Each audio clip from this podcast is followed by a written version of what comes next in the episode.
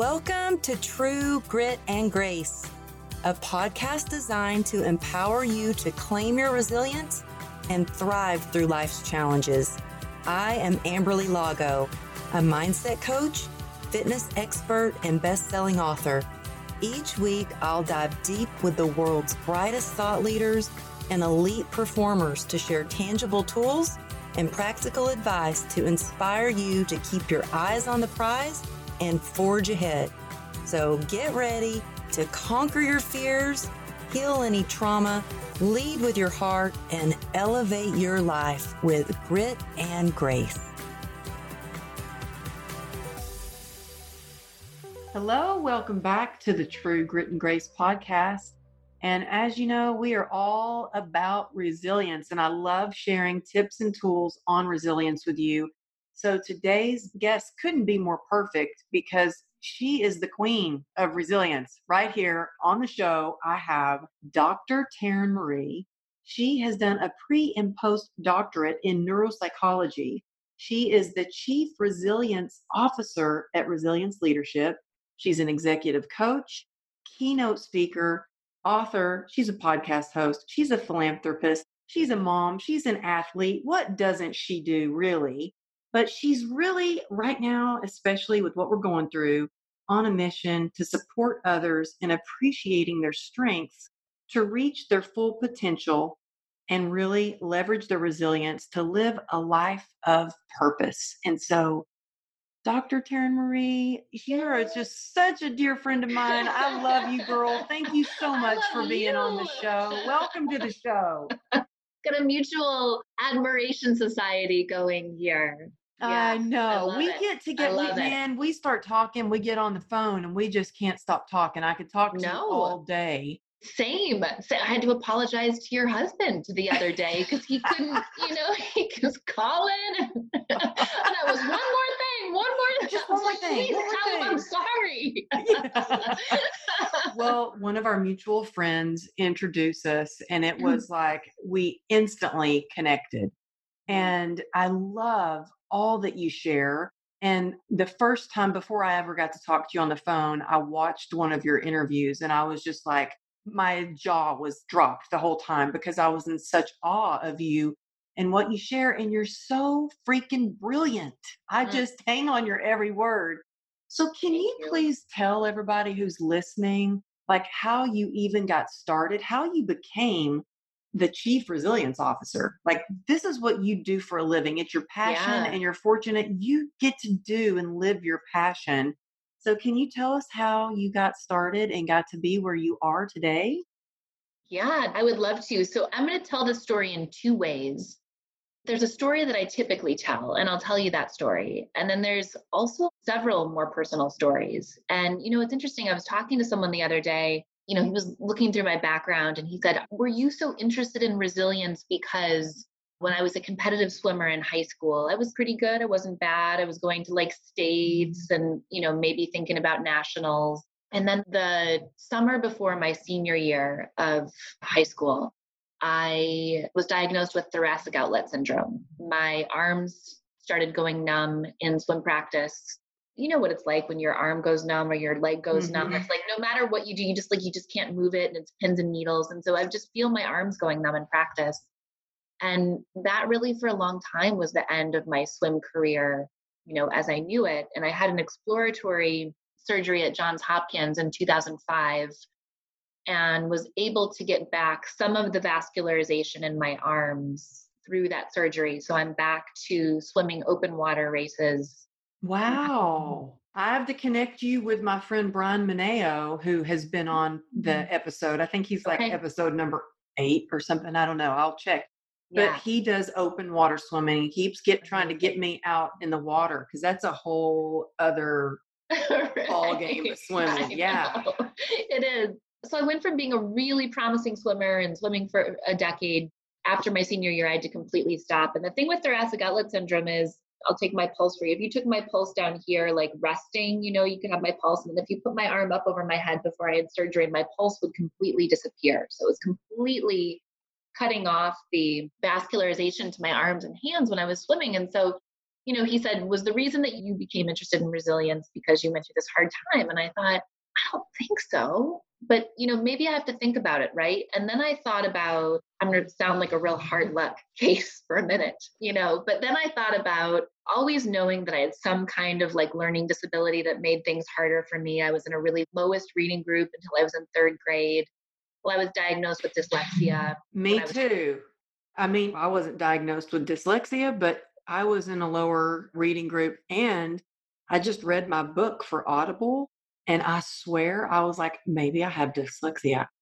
I can't even read my own book. I, swear I don't know I think that process, not to over normalize it because we can over normalize things, right? There are times in life where, you know, we want the grit and the grace of like people saying, like, we know you had a hard time, right?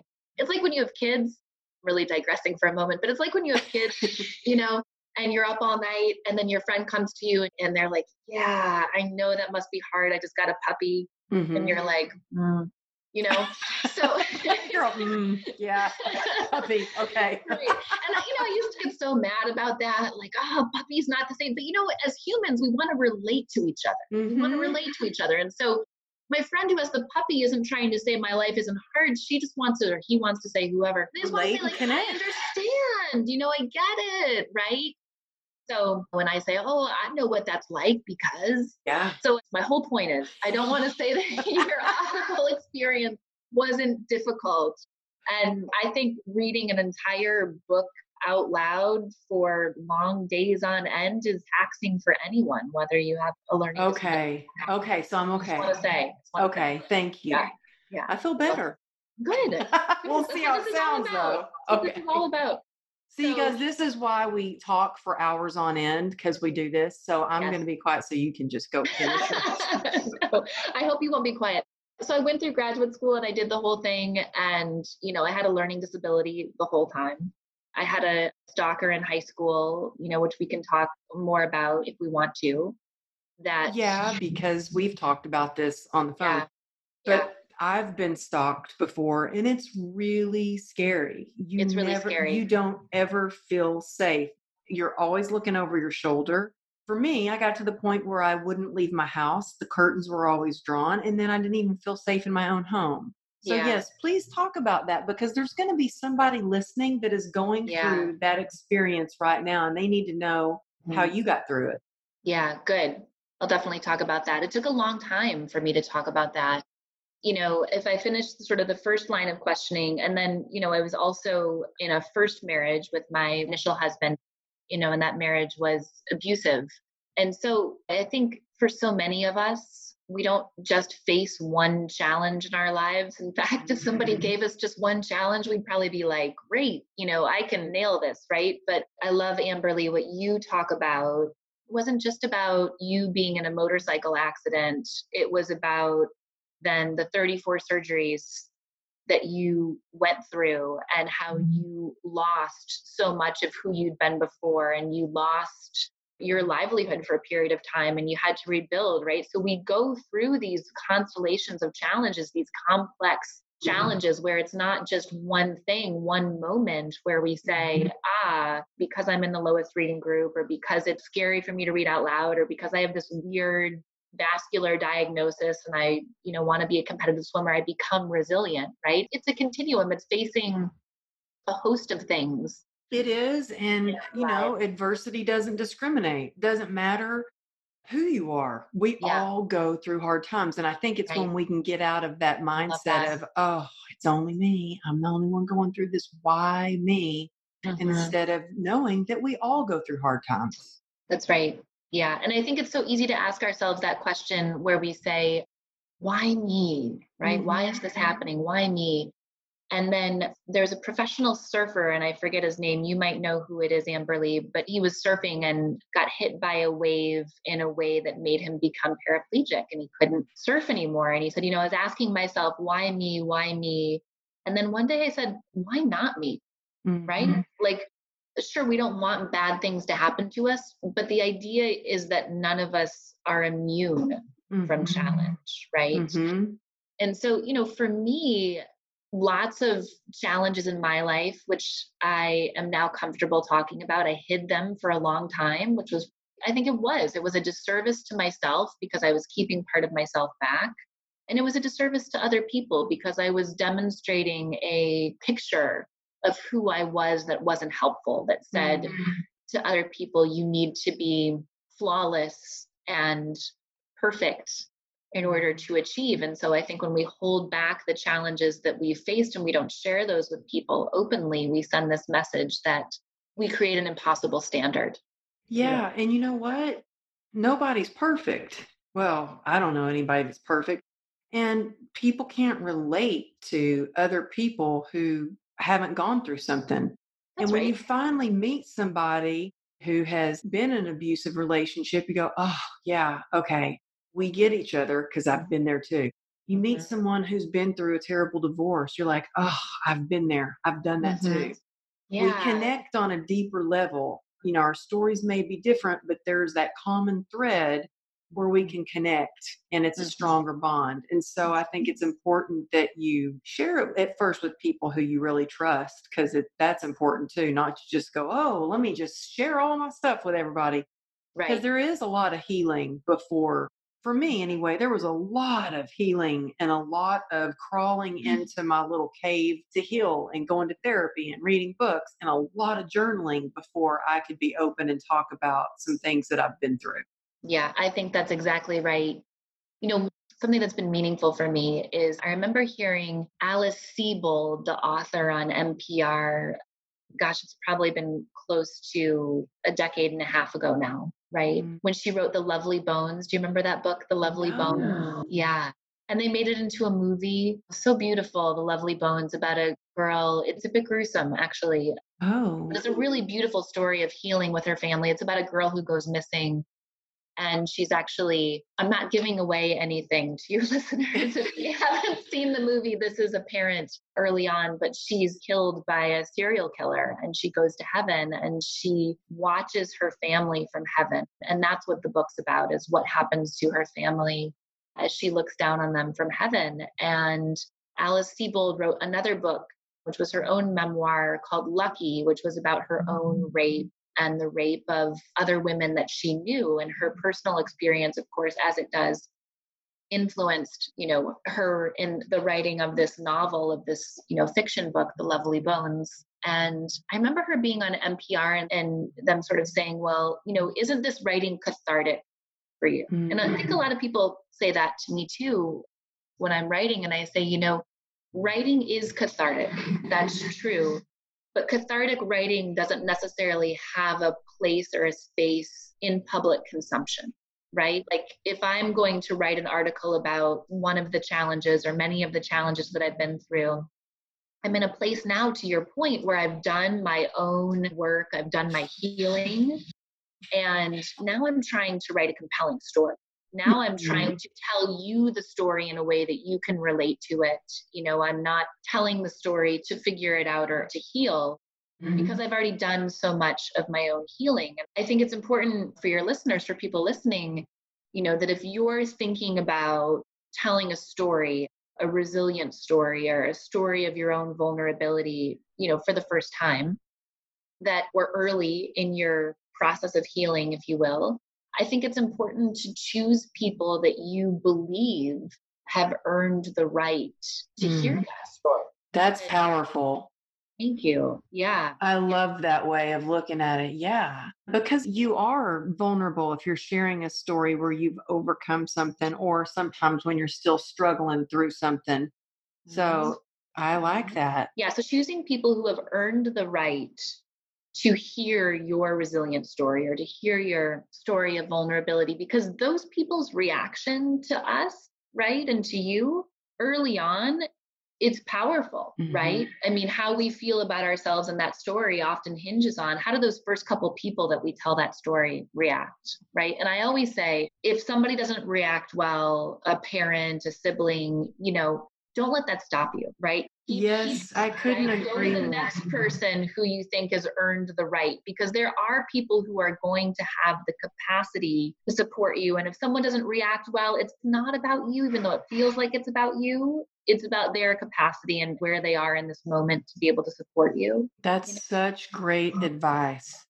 because it is hard when you open up and share something that maybe is scary for you or you're not sure how, how to handle it and you go to someone and they don't do anything mm-hmm. sometimes when they don't do anything is even worse because it makes you feel that you're not worthy enough to be cared for that's right you know that's right it sends a message about our worth or our value mm-hmm. right or if some you know if we feel ashamed what happened you know i felt ashamed for such a long time that when i was getting my master's degree i realized i had post traumatic stress disorder that i met all of the diagnostic criteria in the dsm-4 then i felt so ashamed that i had this mental health you know diagnosis right mm-hmm. um, where i felt ashamed that the person that i was married to you know initially had been physically abusive to me like that was my fault and so the initial people that we go to, I think oftentimes color how we feel about our story or ourselves when we first get the courage to do that. But then. Well, let me ask you, how yeah. do you find the courage? Speaking on abusive relationships, how do you find the courage if there's someone out there listening? Because it is so common, more common than we probably even realize and I don't know the statistics, but of people that are in abusive relationships, whether it's right. verbally abusive or physically right. abusive. And sometimes yeah. verbally abusive is harder than the physical abuse. I mean, I've been both, and sometimes the verbal abuse is a little harder to get over. How did you find the courage to get out of an abusive relationship? Because I know for me, there was a lot of shame. There, so I was scared. Shame very and scared. I didn't want anybody to know. How did you get out of that? Yeah.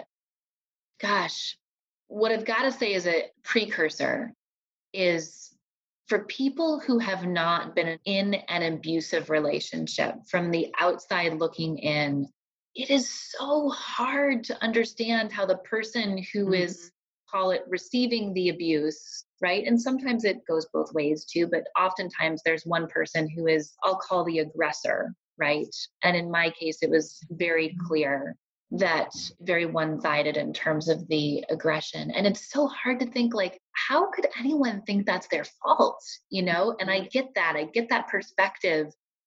And yet, also having been on the inside of one of those relationships looking out, it's like the easiest thing to believe in an abusive relationship that it's your fault and you know why is that?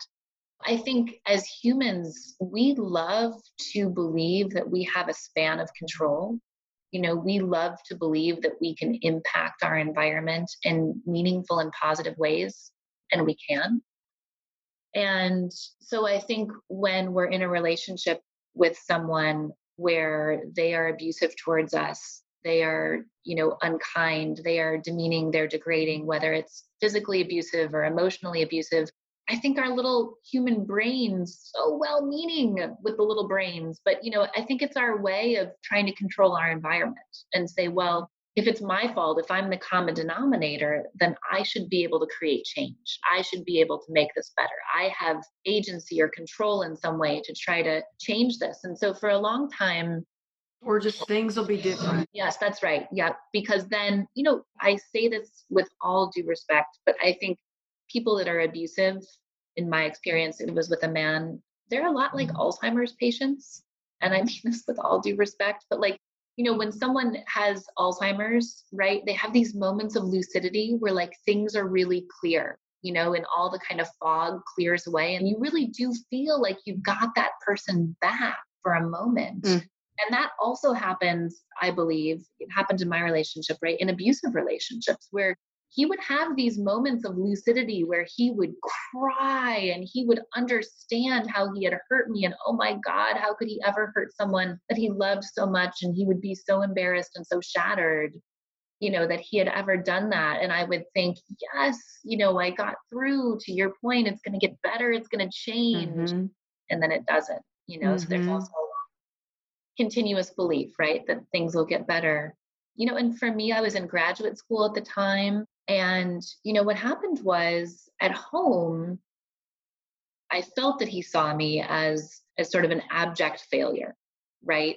I like to talk about like, you know, in a sentence, right? If it was sort of not blank enough, Right. It's always that way. I remember with my ex, I was so skinny. I was Ugh. like, I looked anorexic and probably was borderline anorexic at the time Mhm. because I was like, well, I'm not skinny enough. And I remember being so thin. I knew that I was way too thin. And I remember one day he had gone off on, you know, just yelling at me. And I looked, I said, well, I won't ever be thin enough, will I? And he Mm. goes, no, you won't. I was like, Oh. that was a gift because Mhm. it was like, okay, he actually admitted it. I will Yeah. never be enough, whatever it is. Yeah. It'll never be enough. Oof. I can never fill the hole that he has. And he will never stop trying to control me and blaming me for things that I never entered my mind to do. Yeah. And so I think it's a very common thing. And most of the time it boils down to the same thing of you will never be enough, not enough. Mhm, And so mhm. I would like try to prove myself, try to be better, try to try to do more, try to be a better mom, try to to to praise him more, try to Mhm, look pretty, try to fit in the little box that he wanted me to fit in. mhm, And it was prison. It was hell. mhm.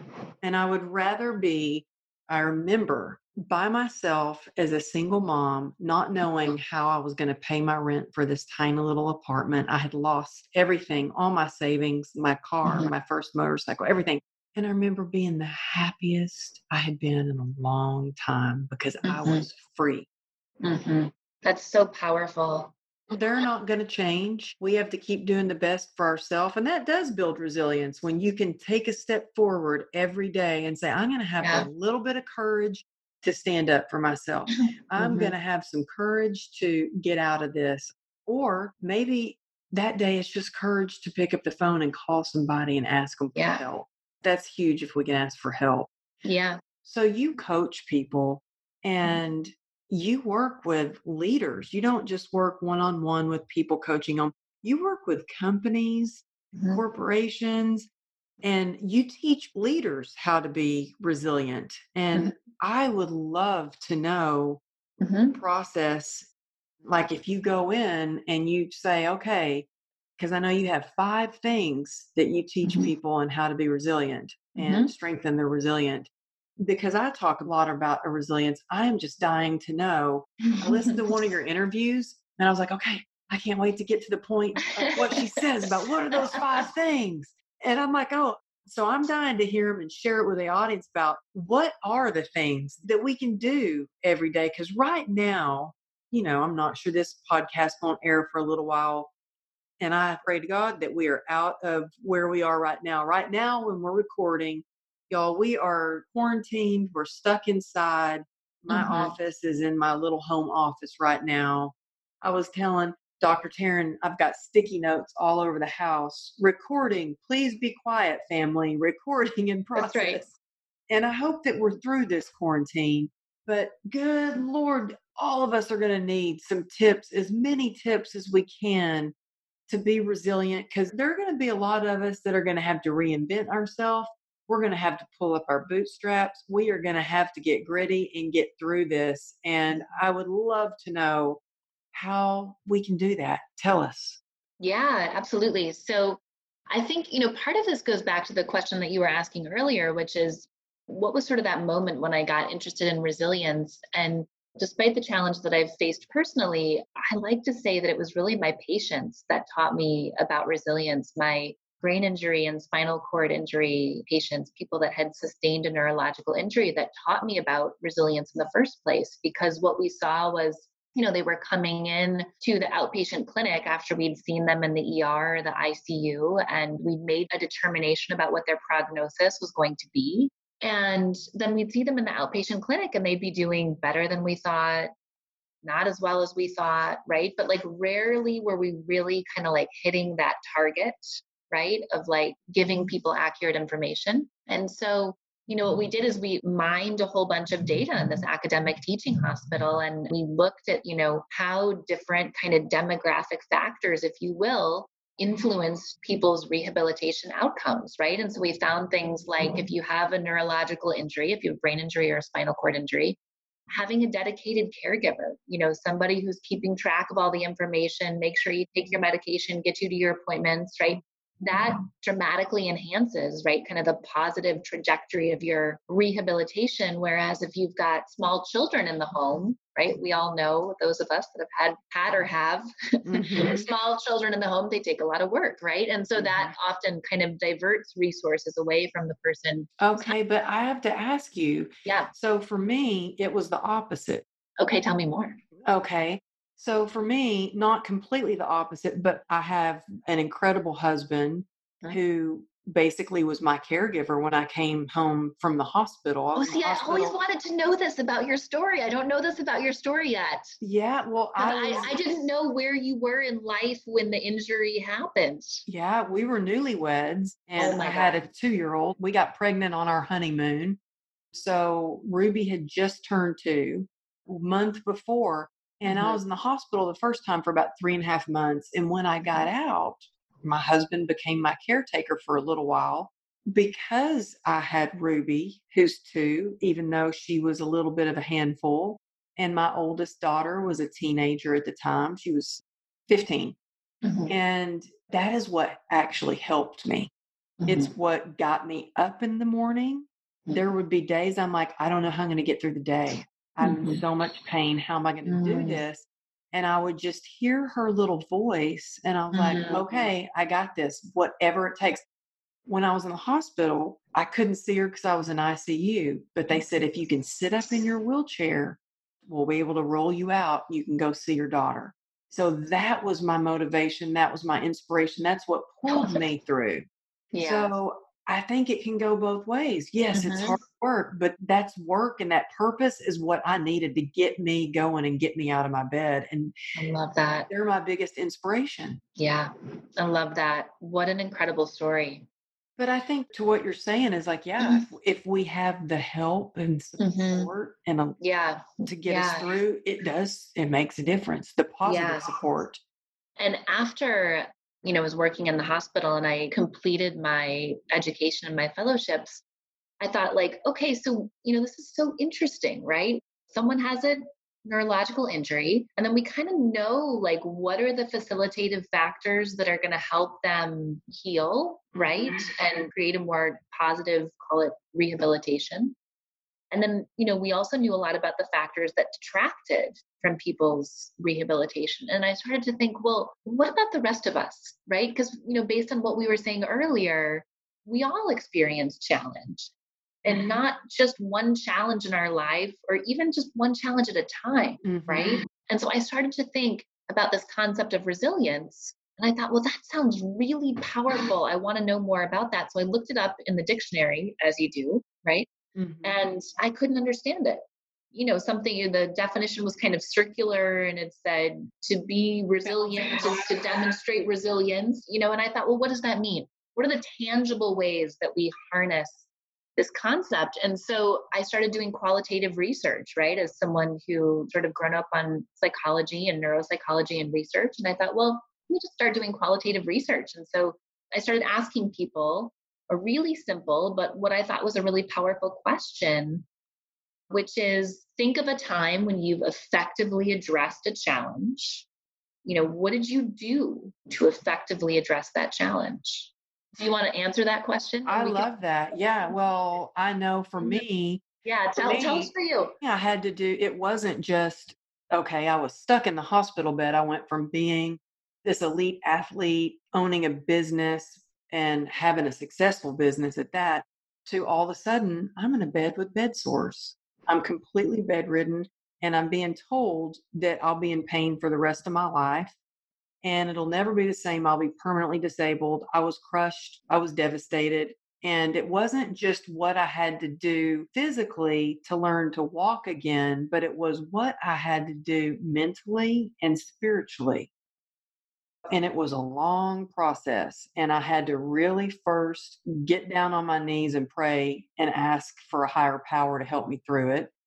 And I know a lot of people are like, oh, I don't have a higher power. I don't believe in that. I believe that there's something bigger than me. I couldn't do it on my own. Mm-hmm. Mentally, I had to start doing things to shift my mindset mm-hmm. to really shift my perception, the way I viewed things, and started focusing on what I could do and what I did have instead mm-hmm. of what I couldn't do and what I didn't have. So I mm-hmm. got grateful. I counted my blessings, mm. whether you mm. call it, you know, hunting for things to be grateful for or looking for the silver lining. I wrote in my journal every day a list of things I was grateful for. I prayed. I physically had to have a lot of endurance and I had to get gritty. And I had to first suck up the pain and just continue to cowgirl up every single day. But then I had to learn to acknowledge and embrace my pain mm-hmm. because you can't keep sucking it up because your pain will always show up and it demands to be heard. Mm-hmm. So I mm-hmm. had to really learn to listen and accept, and then I can take action steps to move forward. And so it's a long process. And the thing is, it's not just that I did those things and I'm fine and I'm great, everything's good. I have to wake up every single day and be mm-hmm. willing to do the work. And I always say your hard work puts you where your blessings can find you. And it takes a tribe of people to help you along the way because I couldn't do it on my own. I mm-hmm. needed accountability. I needed cheerleaders, man. I needed like people to be like, girl, you got this. Keep going. Girl, you got it. Because there will be plenty of people that will try to pull you down, even though they may not mean to along sure. the way. But I had plenty of friends that would come over and their own way and looking from their perception. And they would say, Oh God, what are you going to do? You can't be a trainer anymore. Ooh, I don't know how you're going to be a mom. You can't even walk. What are you going to do? And you have to have a solid foundation so you can combat those mm. kind of comments mm-hmm. and my own craziness that I had going on in my head of sure. Limiting beliefs. And so I believe that's something I have to do every day is the minute you have those limiting beliefs, what can you do to combat that? Mm-hmm. You know? And mm-hmm. so it's a mm. every day. It's getting up and showing up for yourself every day. I love that. Oh, just wow. I feel like every single thing you said was like a little nugget of gold. Thank you. You know, yeah, everything that you've done is so powerful. I was really struck by your point around it's not once and for all, mm-hmm. right? It's not like and I'm still learning and I'm still learning. And that's why I was excited to have you on because I love learning, especially from you. You've studied this. Yeah. And so I'm like, okay, let's, mm-hmm. let's mm-hmm. hear it. Let's hear it. Yeah. Is, yeah. Because you've interviewed a ton of people and asked them what they did. What yeah. is the most common answer that you got? Or what is something that you can say that percentage wise, most people said that they did this specific thing to be resilient? Mm. It's a really good question. I haven't looked at my data in that way because it's qualitative, right? It's about, you know, coding the qualitative data, not quantitative, you know, where they filled out a survey. But what I can tell you is in your story, I heard all five. You said all five of the practices. So I'll take really? them back. Yeah, you hit all five. Oh, so, did I leave the one important one out that I always leave out, which is rest? Well, you did because that's what I always leave out. And I'm telling you, the universe screams it at me all the time places, yeah. things I do. At my husband, because I teach PACER, which is perspective, acceptance, community, endurance. And I had to make sure I wanted to call it PACE, but rest mm-hmm. is so important yeah. for resilience because we have to allow that time to recover. And I'm usually full throttle, man. I just yeah. go. I just want, right. I have friends that call me the Energizer Bunny. I just want to go. And people are like, How do you live in chronic pain? And I'm so passionate about life and mm-hmm. supporting mm-hmm. others to achieve mm-hmm. their goals that I love going. And so my husband was always like, R, Amberly, you left out the R of patience. like we went horseback riding and the instructor, we're all on horseback, and the horseback rider is screaming. We're on the beach, and he's screaming, Slow down, Amberly, slow down. And I'm mm-hmm. like, everywhere I go, Amberly, slow down. When mm-hmm. I just mm-hmm. recorded my Audible book, uh, excuse me, could you slow down, please? Just mm-hmm. So I'm like, mm-hmm. So did I leave out that part? You might you you you might have you might have just glossed over it initially when you went through, but you know we came back and we really hit on it in a bit in a big way. We're learning, right? Yeah. We're learning. Yeah, we keep learning. There's so many things I want to say. What I'll say quickly before I say the practices is rest is so profoundly important and you know, I think we're in the midst of this coronavirus pandemic and you know, here in Philadelphia, we're starting week two of going from non essential businesses and schools, you know, to only life sustaining businesses. And now today was the first day of the lockdown, right? Where you're supposed to be at home and not go out. And, and it's um, week two. Doesn't it feel like week yeah, 25 yeah, like, million? Yeah, like day 837, yes, right? Yes. Captain's log, you know, and it's like, yeah, yeah, it's, it's tough. But you know what? We're also hearing about sort of the ancillary positive benefits of this rest, you know? And I know you and I were talking about Jungian psychology and Carl Jung, and Carl Jung had this theory, if you will, of the collective unconscious, right? That we as humans are all collectively intertwined and connected. And one of the ways that we're connected is through this collective unconscious, right? That we all are deeply intertwined. And there's part of me that feels like maybe we all needed like a big global timeout. Like a reset. I think we all needed a little, let's just you know? do a reboot, but you aren't right. getting it. So we're going to slowly shut you down a little bit mm-hmm. more, a little bit mm-hmm. more, a little more. Now, no, really, you have to stay home. Mm-hmm. And, you know, I think your point about rest speaks not only to people individually, but really on a planetary level. You know, I think about all the leaders, right, that I was coaching and am coaching and working with. They actually all have, you know, the same concern, which is they're all exhausted. They all have way more mm-hmm. to do than they can possibly do in a single day. Folks are flying all over the country, all over the world. You know, when we travel, it lowers our productivity. Then they feel behind. There's a zillion emails. Nobody's getting enough sleep we barely see each other. We don't have time to eat you know all the things. And so that rest and that coming back to center and finally having time for ourselves you know? And you and i talked about too kind of going back to the abusive relationship piece. You know what happens in abusive relationships one of the ways that the person who's the aggressor controls right in an abusive relationship and i'm very intentional right about not using the words victim and things like that because i think you know language is power and language creates our environment but the person who's the aggressor in their relationship you know they control things by making your world really small and you know crowding out essentially the other kind of positive relationships and hobbies and experiences and i know for me like my own life was in a way I was being like abusive to myself in my life. Uh-huh. We talked about that and it's so true. I was crowding out of my own life, the life that, you know, I wasn't cooking for my family because I was too exhausted or I didn't have time. So we were doing takeout. And every day I was thinking through, I'll only sleep four hours and then I can get all this other work done. And I'd either be exhausted or sleep through my alarm and feel behind. But there was no yep.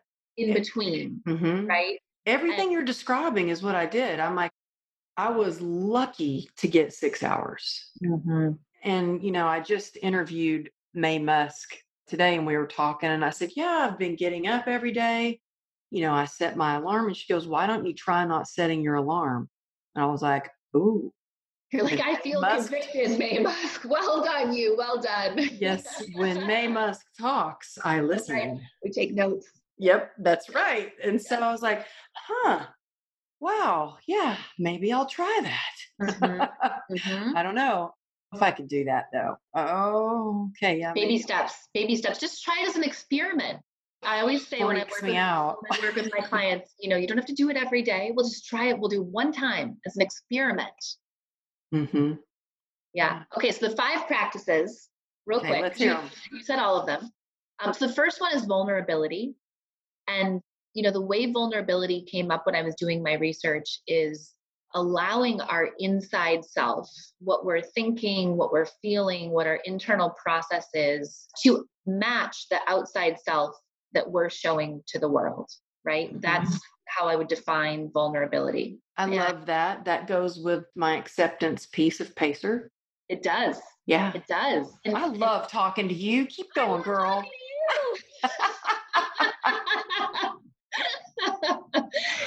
so it fits with it perfectly, right? And it's this idea. And why is that resilient, right? It's resilient because when we're trying to maintain two selves, when we're trying to maintain how we feel on the inside and then show the world a different version of ourselves, right? It takes a lot of energy. It takes a mm-hmm. lot of mm-hmm. energy to be, you know, incongruent, right? As we would say in my master. So when you align those two things, you, you save your energy, which is important, right? When you're mm-hmm. in pain or you're going through other challenges. And then the other piece of that is I think this is really key for us too right now in this, you know, moment of global pandemic and coronavirus is when we allow our inside self to match our outside self, when we show people what's really going on for us, then we can get the help and support and resources that we actually need. Mm-hmm. Go to people and say, I'm really grappling with something right now. I'm really struggling. And people can come forward and help us. And we know that there are so many times the saddest stories, right, are when people are on the brink of taking their own lives. Mm-hmm. And there's such a disconnect between what's happening for them internally and what's happening for them externally. And they were just out at a party the night before, you know, and then they take their own life, and people are like, what? And that's a very extreme example but there well that my stepmother was that way she yeah. i lost her five years ago mm. to suicide and mm. it breaks my heart you yeah. know we can be incredibly savvy about hiding this internal part of ourselves and it's frightening it's frightening to going back to our it's exhausting it's also it's, exhausting it's exhausting to live exhausting. a double life i did yeah. it after my accident i did it for a while and it is exhausting and I, once you accept what's going on where you are on your journey it's like oh it's a weight off your chest it's freedom because you're mm-hmm. like okay the gig is up i yes. don't have to pretend anymore yes. i can just be me yes and it's okay now i can yeah. take steps to get better that's right it's a very much like the truth will set you free moment mm-hmm a lot of people have said, you know, Taryn, why did you want to tell the truth about your diagnosis of post-traumatic stress disorder? And, and why did you want to tell the truth about, you know, being in this abusive relationship? And and I said, because I got so tired of hiding. Mm-hmm. I got so tired of trying to keep part of myself, you know, again, word apropos for where we are right now. Like I was quarantining part of myself, mm-hmm. you know, keeping it sequestered away. So so that's vulnerability, which you spoke to. You also spoke to the second practice, which is productive perseverance. So, productive perseverance is the intelligent pursuit of a goal, and it kind of has two components to it. One is maintaining the mission, right? Mm-hmm. And the other is knowing when we need to pivot and when we need to adjust. And a lot of people ask me, this might be your question too, you know, how are grit and resilience related to one another? And grit is to maintain the mission, kind of half of the practice of productive perseverance. It's staying the course, it's putting our head down, it's going after the thing no matter how hard it gets, like when you're trying to, you know, rehabilitate after a really difficult injury.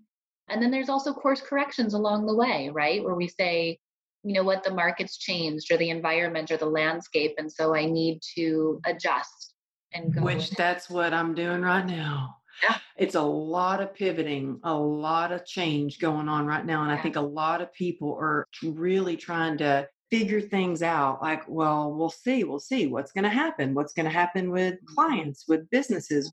I know for me, I'm pivoting on my course. Mm, doesn't feel right. And I think a lot of times we really need to listen to our gut and because totally. our gut doesn't lie and listen to that and this time is a perfect opportunity to be still and listen, to stop and just listen and mm-hmm. connect with our soul and our mm-hmm. hearts mm-hmm. and pivot on some things if we need to pivot. Yeah, I love everything that you said. And what you've done is you've teed up the third practice for me in the most beautiful way, better than I could have said it, which is the third practice of particularly resilient people is connection it's first connection with ourselves, right? Mm-hmm. Trusting our gut. I love how you said that. Listening to the still small voice within ourselves, not allowing that to be drowned out, right?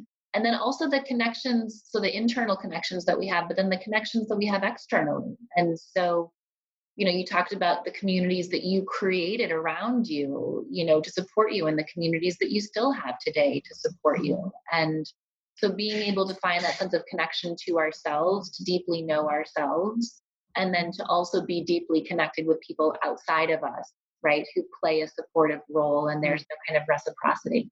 Mm-hmm. I love that. Yeah, and, it, and now it's it's more important than ever. I was talking to a couple of friends, and you know, when you think about survivalism, right? You know, you think about somebody like out in the woods with like some flint and they're like starting a fire and they've got like a bow and arrow, like Katniss style from the Hunger Games. Oh yeah, we watch Naked and Afraid, that TV show. We're all about Naked. Actually, the TV show Survivor, the producers called me to ask me if I wanted to be a contestant on Survivor. Really? Oh you got to do it. No, I was like, hell no. no. I spent real life trying to survive for a long time. I do You're not like, need to do it. I've been there. I've done it. I don't need to be on TV doing it. I did it already thank you, but no thank you. I think I'll sit down at my dinner table and have dinner and not try to hunt my food. But yeah, yeah. You'd be so good on that show, though. Seriously, you would clean up. No one would ever vote you off the island. I don't know. Somebody told me that everybody vote me off. So. No. I would have an alliance with you. I'd be like, Amberly and I are cool. And then I'd find out that I was leaving, but I would never vote you off the island. You're just oh, like so oh, I fun. love you, girl. Oh my I God. I wouldn't be able to imagine my island without you. oh. so I'm taking notes over here. I've got vulnerability. Wow. Uh, Connection. You just took notes from Maye Musk and from me? Oh my gosh, yeah. I feel so I feel so honored. I'm the oh one I'm honored, girl. Like I'm May honored. Musk levels. Incredible. I'm gonna tweet this. Oh my god. yeah.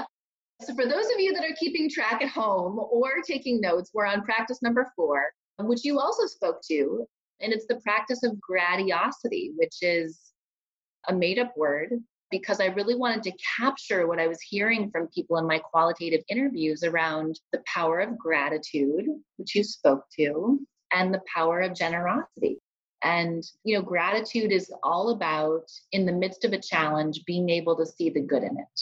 There's lots of really good research, as I'm sure you know, and many of the folks listening, that when we keep a gratitude journal like you did, it rewires our brain, right? We have this level of neuroplasticity in our brain where the neurons can rewire and make new connections, and we can even grow new neurons. Say that four times fast. And uh, and so when we have a gratitude journal, we start to look for what's right with the world as mm-hmm. opposed to what's wrong with it. And so to be able to see in the midst of our challenge, even if we wouldn't have chosen that challenge, right? I wouldn't choose to have a stalker again and come down with two decades of PTSD. And you wouldn't choose to be in a motorcycle accident and have gone through what you've gone through. But given that that has happened and it can't be reversed, right? Being able to see the good that's come from it. Mm-hmm. I get to sit here and talk to you. I never would have imagined, you know, that I would be doing a podcast. And the best part of my whole journey is the connection and meeting yeah. other people. It's the best part, you know? Yeah. And so as I sat in a dark hospital room, there was a moment when I thought, okay, I have a choice here. I can go down that road of despair or I can do whatever I can to start thinking differently. And that's when somebody had brought me a little journal to the hospital. I wrote down, and I think, you know, I didn't know this as a kid. Growing up in the South, you know, you're taught manners, and we always wrote thank you notes for everything we got. If it was a gift or if it was a kind gesture, we mm-hmm. always either made a phone call, but we always wrote thank you notes for gifts. And so for me, I had a lot of people that were bringing me food or flowers or gifts to the hospital. Mm. And a lot mm. of times I was so drugged up from surgery after surgery after surgery, I would write down in my journal who brought me what because I didn't want to forget to write them a thank you note. Mm. And I noticed as I was writing down who came to visit me what nurse saw me that day that it was really shifting my thinking to instead of staring down at my leg Mhm. and wondering if today was the day they were going to cut it off, I was thinking about, wow, isn't it nice that my friend Karen brought me chocolate? And I Mm, sure like that nurse Dorche. mm, And, you know, wow, look at the view I have out of the hospital room. It's a beautiful day. I don't get to go outside, but I will someday. And mhm. wow, it's so nice that this person brought me flowers. But all of a sudden, I was filled with gratitude. And little by little, it became a practice, and I would write down every single day.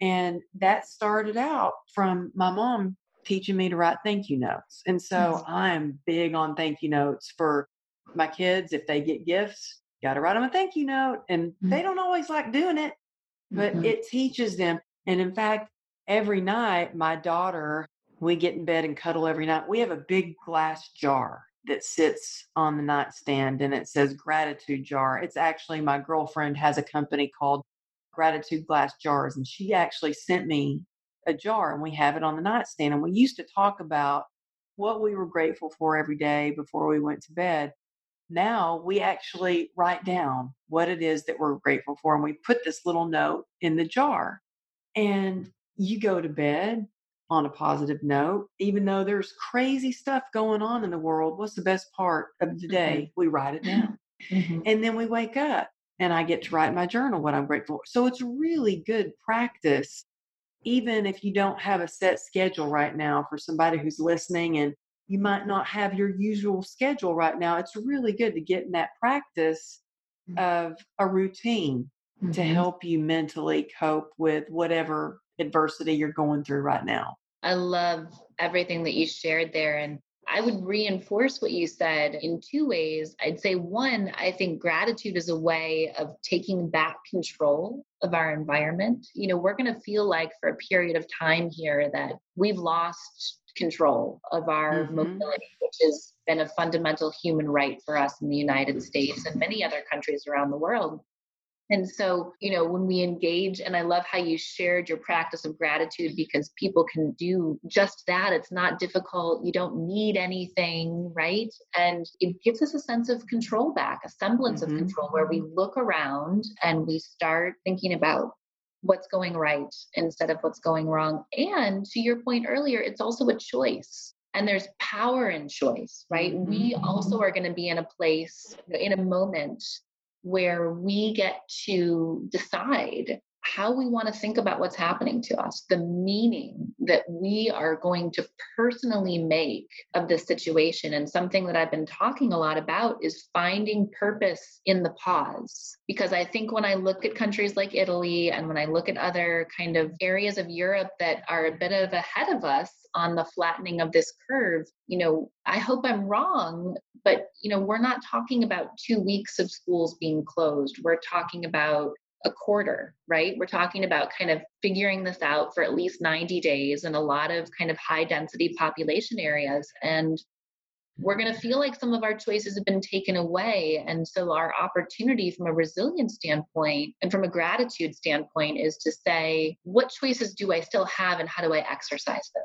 And one of those choices that we have is our mindset. We got to guard our mindset judiciously and making the choice to scan our environment and say, even though I wouldn't have chosen this, what is the good that I can find in it? Mhm. Because there's plenty of good in it. There's plenty of good. Oh my goodness. I have finally been cooking home cooked meals again. My Mhm. family's glad. Well, they're glad for now that I'm home. But no, my family's glad because I've been traveling for the past two years. They're like, Look, no oh. one's going to vote you off the island. We established this earlier. oh, but they're happy for now. I'm home. My daughter and I have been gardening. We've been playing games. We've been on the floor wrestling. My husband and I work out together. I put together some exercise stuff in the gym or in the garage downstairs, and we made also it known as the little gym now. Right. known as Man Cave. I've kind of taken over. It's the gym now. But there's a lot of good, and Mhm. I've been able to take a breath. And it's really, I think it's going to do for a lot of people is you said, I love how you said find purpose in the pause. My girlfriend actually has a pause symbol tattooed on her wrist. And I keep thinking, I got to get me one of those pause mm-hmm. tattoos mm-hmm. to remind me to pause, to remind me to rest. This is the rest. This be still. Rest, be still. Be still. And really think about what is important to you. Mm-hmm. What is your purpose? Are you living your purpose? That's you right. know? Yeah. What are you doing to live your purpose? I think we can all take a chance, have a moment to really focus on that. And I think what's going to come out of this for a lot of us, what I'm hopeful about is, you know, really kind of centers around the fifth practice, which is the practice of possibility. And I think we've all been so busy and all had so much going on. We've been going at this kind of frenetic pace that it's this incredible moment to think about what's possible in our lives. And I know so many people, and I know you know so many people who are really taking a step back and we're taking stock of our lives and we're taking stock of the way that we live and the food that we eat and the interactions that we have and we have this you know beautiful sort of unanticipated moment to say is this the way that i want to live my mm-hmm. one wild and precious life mm-hmm. is this how i want it to go because the possibilities are endless mm-hmm. and think about our own resilience, this practice of possibility, being able to see opportunity where we may not have seen opportunity, or being able to see a way to achieve a goal or get to you know a place when an obstacle or a roadblock is thrown up in our path. And it's also about dreaming. You know i have a good friend and i think you know him as well brian johnson who does the dreamer series and he's all about helping people achieve their dreams. And, you know, it's really easy to forget about what our dreams were, what we wanted to, mm. we wanted to be. And so this idea of purpose in the pause can also be looking at what are the array of possibilities for my life? And do I want to keep doing what I've been doing? Because I have a choice and I can do something else, and there's other possibilities, other dreams that maybe we mm-hmm. pivot toward. Oh, that's beautiful. Love that. Thank you so much for all that you have shared. And for all of you that are listening, you can find her on Instagram at Dr. Taryn Marie. But I want you to tell everybody where they can get your books, where mm. they can find you, the best place to find you. So, can you share that with everybody? And it'll be in the show notes too. So, if you're listening and you're like, oh no, I missed that, it'll be in the show notes. Don't worry. But could you please tell us?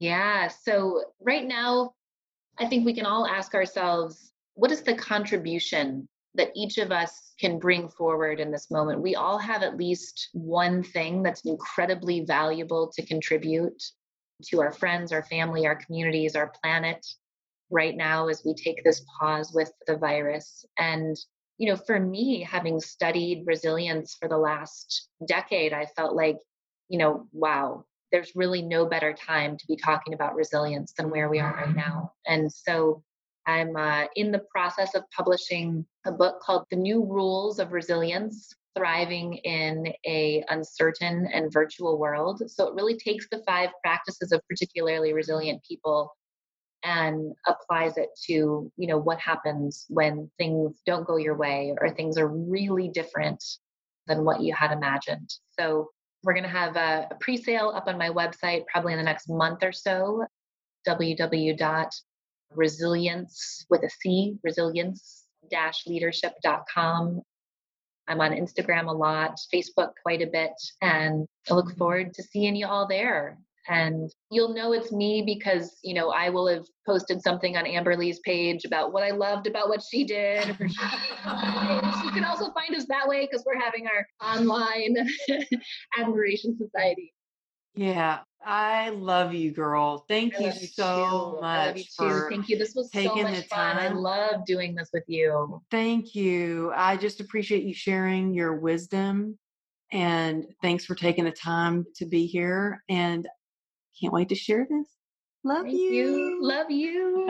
and, and let me just say thank you for creating all of this because you are helping so many people you know, you having the bravery and the courage mm. to go through what you have gone through and then to somehow, and I don't know how you do this, but I'd like to learn, I'm going to stick around, to have the reserve that you have at the end of the day to be able to help as many people as you help you know being in pain as you are i think it's just incredible. And you are such a beacon of hope and light for anyone who's going through anything difficult anything painful whether it's emotionally or physically you're lighting the way for people and you give us all hope that life can get better and we can continue to pursue our dreams and make a difference no matter what happens. So thank you for that. Thank you so much. Well, I think it helps when you have a purpose and connecting with other people and when you can help someone else and be of service. That is a gift to me. You know, it makes me feel good. So I'm happy to be here. I love doing the podcast, still figuring out technology, to be quite honest with you. So it always scares me a bit, but I'd say jump through those fears, go for it, get out of your comfort zone. And I'm doing it. So here we are. Thank you for your kind words. I appreciate you. I appreciate you.